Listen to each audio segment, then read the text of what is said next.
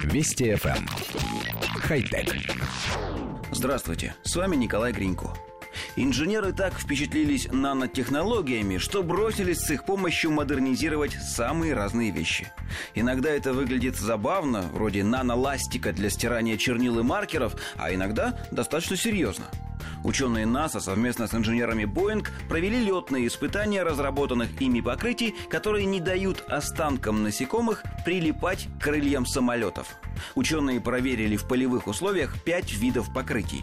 Оснащенный ими Boeing 757 совершил 15 тестовых полетов, причем во время каждого неоднократно приземлялся и взлетал снова. Для испытания был выбран аэропорт в Шрифпорте, третьем по величине городе штата Луизиана. Как сообщается в отчете, одной из причин послужила высокая численность жуков в этом регионе.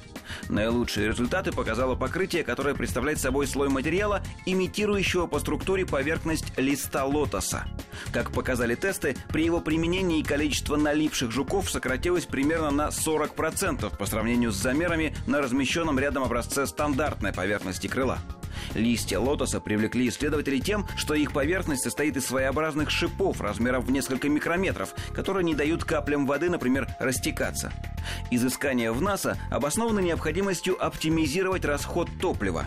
Согласно данным агентства, остатки насекомых на крыльях авиалайнеров создают дополнительное сопротивление, изменяя направление воздушных потоков и увеличивая расход горючего на 6%.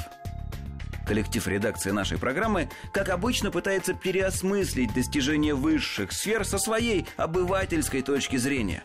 Давайте применять такое покрытие не только в авиации, но и в автомобилестроении – Каждый, кто отмывал собственный автомобиль от следов насекомых после летней поездки на хоть сколько-нибудь приличное расстояние, проголосует за это двумя руками, а возможно и ногами. И вообще, сколько можно строить автомобили настолько беззащитные перед внешней средой? До каких пор машины будут бояться смолистых почек, легких царапин и небольших столкновений?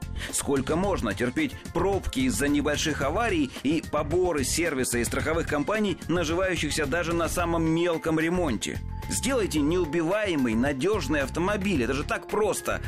Хотя... Вести FM. Эм. Хай-тек.